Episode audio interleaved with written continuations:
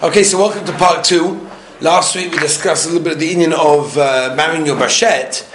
This time I want to jump and delve straight into a very, very important, deep, but very, very big chelek of marriage, preparing for marriage, being married, staying married, and I believe it's a um, one of the components that I think married people have to work on and constantly have to work on the whole time to renew and refresh their marriage to keep it concrete. So I think we'll start like this.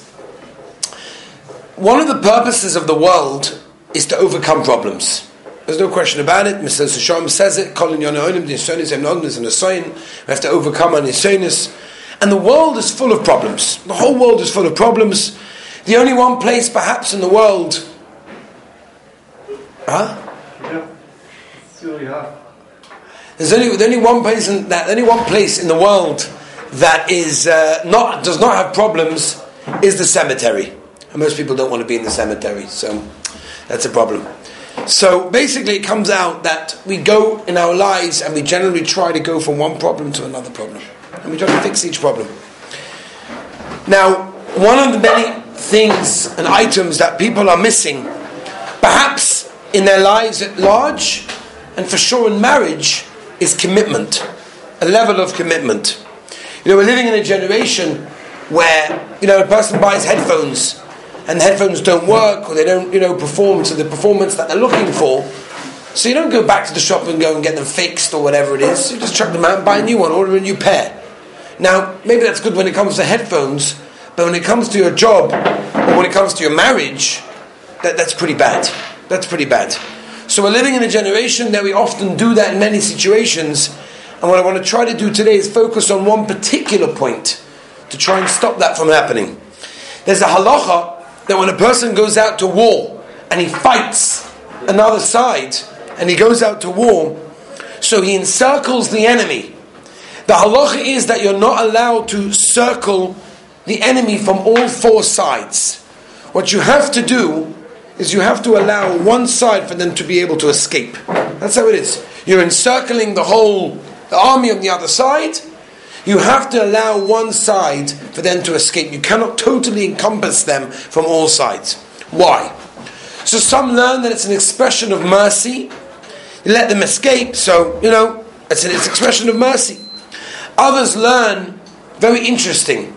It's a strategy of war, which is when the enemy knows that they can escape, then they don't fight so hard.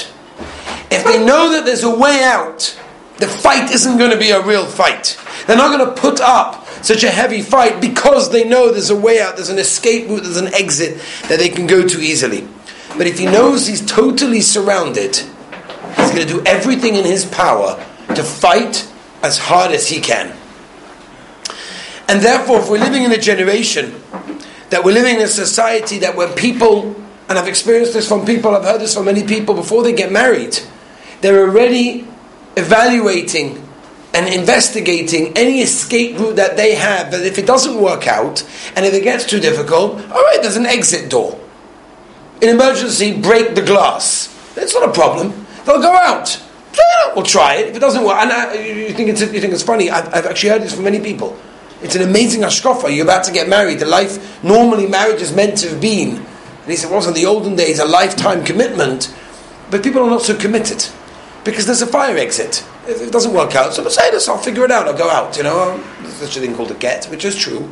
There is a way, halachically. The Torah did make ways of escaping marriage. That's true. But if you're going into marriage with that in mind, then your marriage automatically isn't going to be a very serious marriage. Their famous mice they bring was of an atheist, and an atheist is falling off a cliff, and as his mum is falling down and down, a tree appears for him to hold on to from the middle of nowhere.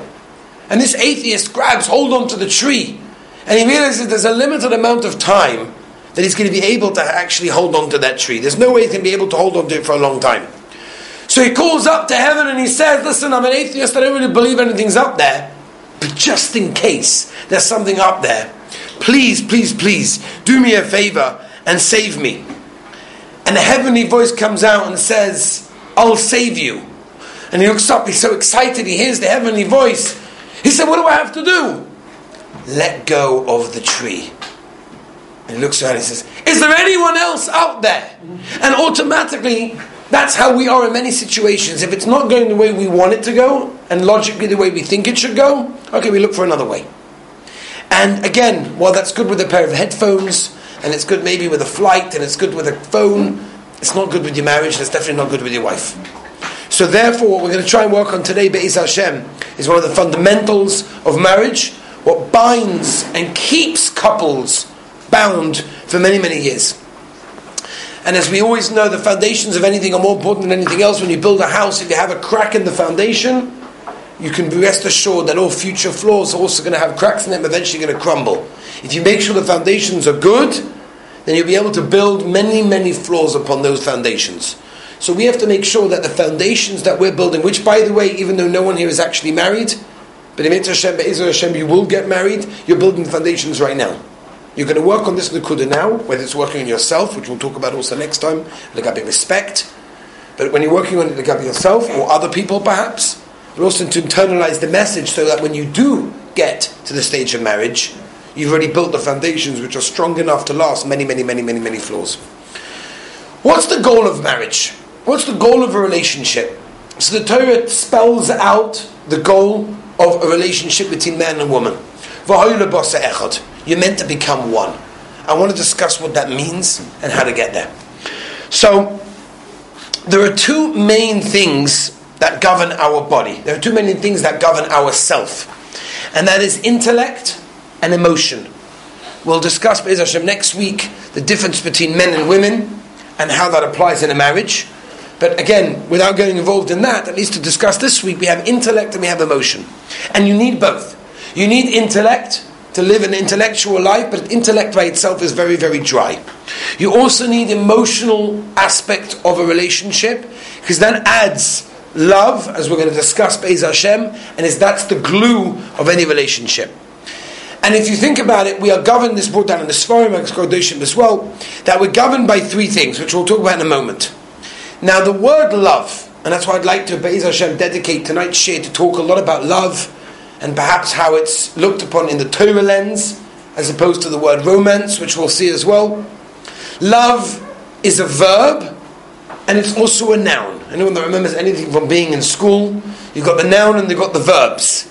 A love is both a noun and both a verb, and it's very important to utilize both aspects of the word love.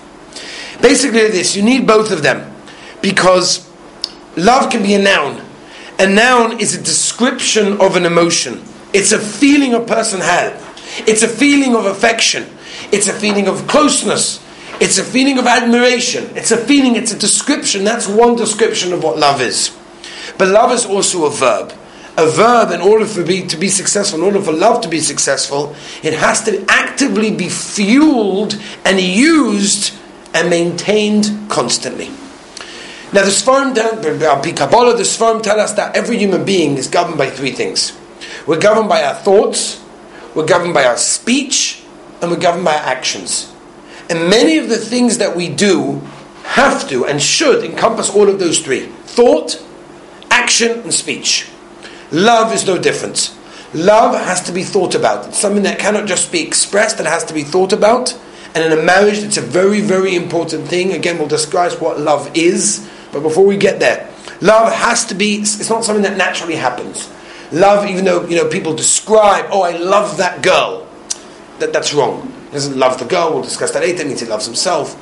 But a person really loves someone, it's something that requires a lot of thought. It doesn't happen automatically. A lot of intellect has to be used for love.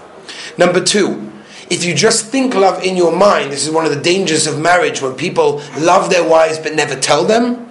So in their mind, their wife is the most amazing person. And in their mind, they love their wife. But their wife may never feel that love. And they'll never know that their husband loves them. And that's very dangerous. That's why love also has to be expressed in dibur. It has to be expressed in a real way, full emotion. It has to be something that is told over. And number three, love also has to translate not just by thinking and not by saying, but it has to translate into real giving which is eventually what a marriage is meant to be all about, and we'll discuss the ways of giving that are real and the ways that are giving are really just selfish. Giving can also be selfish. It's very interesting. We would have thought giving is something which is a wonderful thing to do to other people, but it's not true. Giving can also be a very, very selfish thing. And when it's used in a marriage context, it, it's not very good. That's when it comes to that. Now let's talk a little bit about the word love. The word love is a very misused word, right? Especially when we're living in Western society, maybe because of Hollywood, maybe because of who knows what. Whatever it is, the word love is a very misused word. Often it's misused and misquoted, and it's used in the following two ways which have no shaykhs to love. Number one, romance, and number two, pleasure.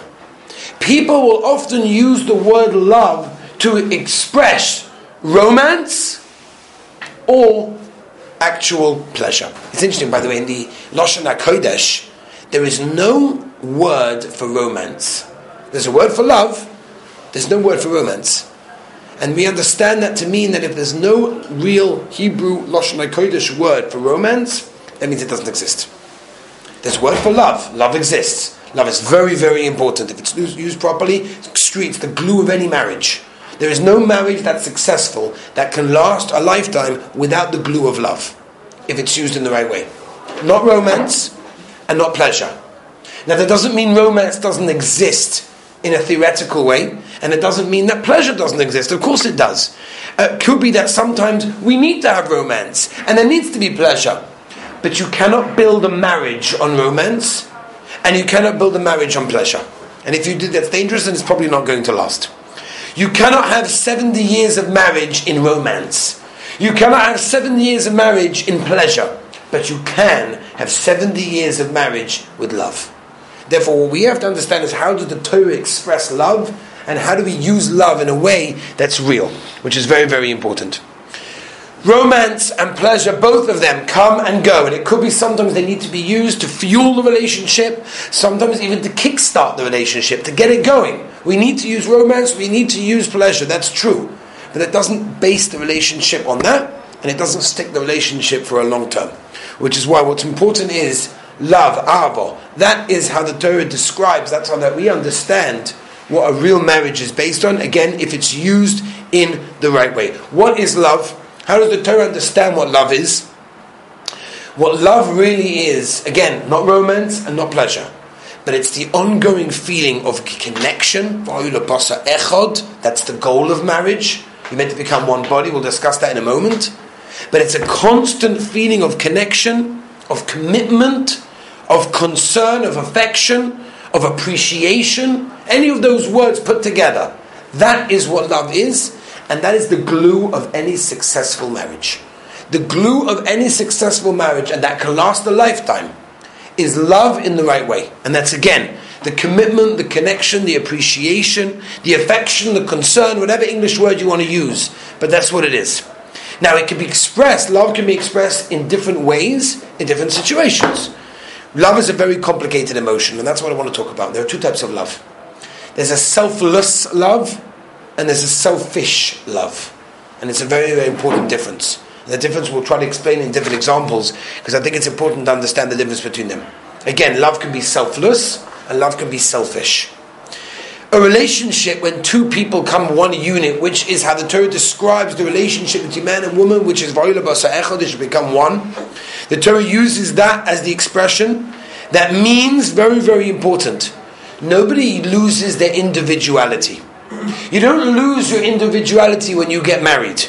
Echad does not mean that you lose your own individuality. Rather, you've encompassed somebody else's. Now, love can be very self-centered. When you when you love somebody, that the you in that sentence can be very much enlarged, can be very much highlighted because it's about what you love.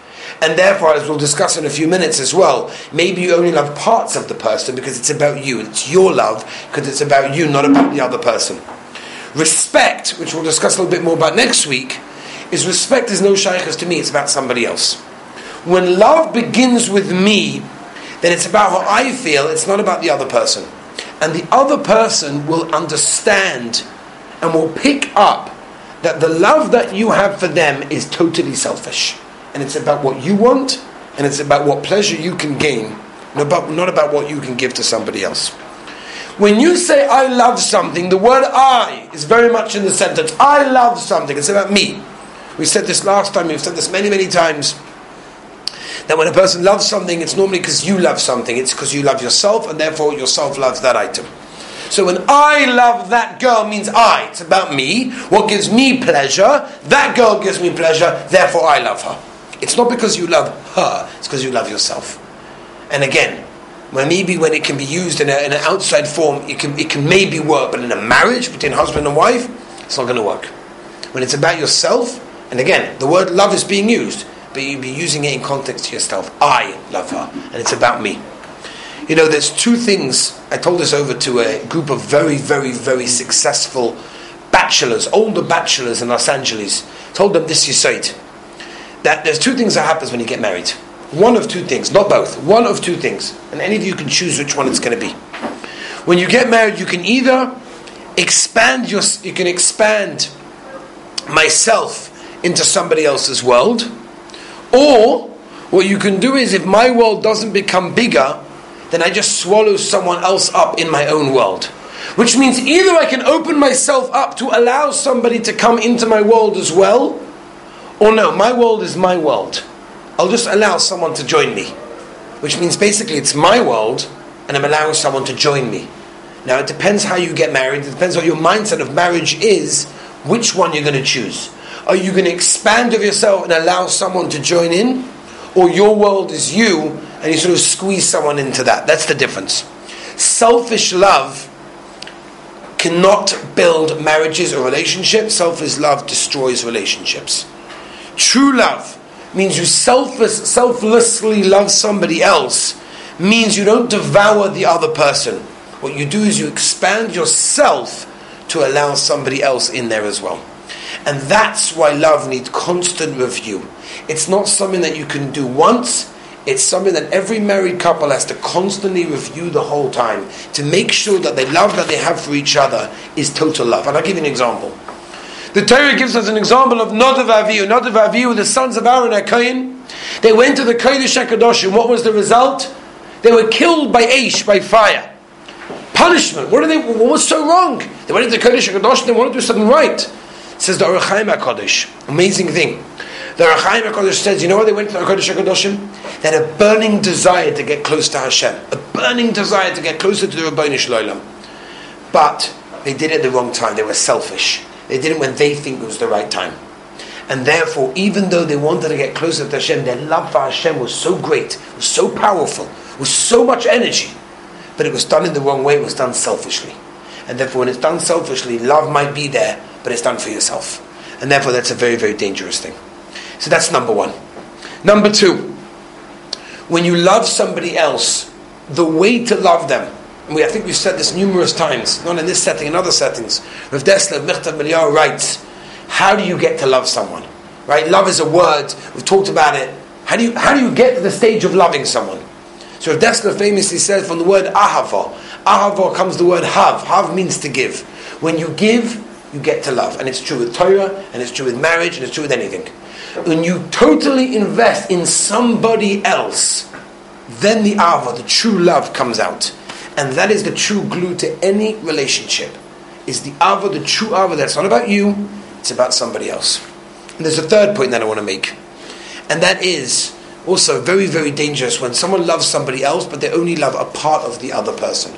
And you hear this from husbands sometimes listen, I like this part of my wife, I like that part of my wife, but that, you know, uh, that, that, that particular, I don't enjoy that. Now, when it comes to ourselves, we all have our shortcomings. We all have our, we have our days, we have our emotions, we know we have our highs, we have our lows, we have our good points, we have our maybe not so good points. For some reason, when it comes to ourselves, we accept our total self and we love ourselves totally. We manage to excuse all the bad things. Yeah, it's probably okay, it's not my fault, it's this, that, and the other. But when it comes to somebody else, it's much, much harder. And you had this. I remember a husband complaining to me one time. He said, How is it that uh, when someone else speaks Lashon Hara, it doesn't bother me? When my wife speaks Lashon Hara, oh, it bothers me a lot.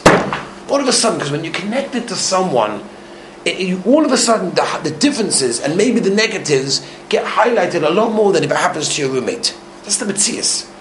Therefore, means you have to love someone like you love yourself. That means you have to accept somebody else and love someone else just like you love yourself. Now, a healthy person accepts themselves.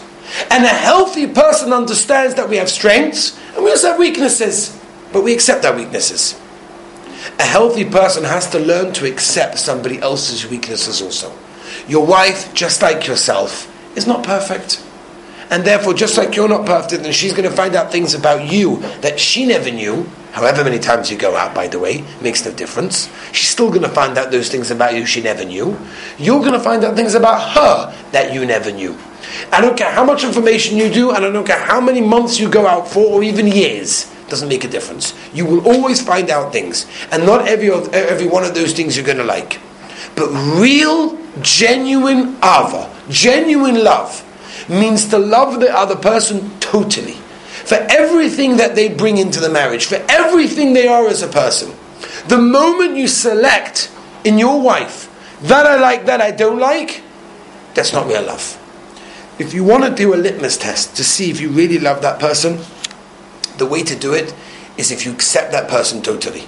And again, this is I, am telling you this from hearing it from people who, you know, they like this part, that they don't. It's very dangerous. Real love comes from number one, understanding that it's not selfish, it's selfless, it's not about me, it's about somebody else. Next week we'll talk about how that translates into respect, which respect is one of the one of the most crucial points of a marriage, keeps it going, even in hard times. But before we get that, the glue that holds the marriage together is love. And love has to be number one, selfless, not selfish. It can't be about me, it's about somebody else. It has to be a love that translates into giving. And by the way, let me add another point to this. What does giving mean? I'll give you an example. A husband will complain how, you know, they have to go to work the next day, they have to go to Kollel the next day, whatever it is, and the baby's crying in the middle of the night, and they have to get up and they have to give the baby a bottle. And it bothers them. Or they'll come along and say and be all proud of themselves because no, no, I let my wife sleep and I got up and I gave the baby a bottle. If you think and you feel that that's called giving, then you don't love your wife. Because if you truly love your wife, you're not giving to her. Not, I'm not giving to say when you have a roommate, for example, and they want something from you, you give to them. You're a nice guy. You're a Baal Chesed, so you give it to them. I'm taking something for myself and I'm giving it to you. I'm a nice guy. I'm a nice guy, so I'm giving it to you. If that's the relationship with your wife, that everything you do when you open up the dishwasher, you empty the dishwasher, when you stack the dishes in the dishwasher, when you clean the dishes, when you help in the in the supermarket, when you strap the bags, when you wake up in the middle of the night for the baby, as long as you still feel that I'm giving to her, you don't really love her. Because real love is not because I'm giving to her. We're one. This is this is all about us together. It's not about me giving to her. I got up in the middle of the night and I, no, no. If you really loved her, you'll do it for yourself. Not, not because you love, not because I'm giving to her. That's not real love. That's the number second one. And the third one is to love the whole person.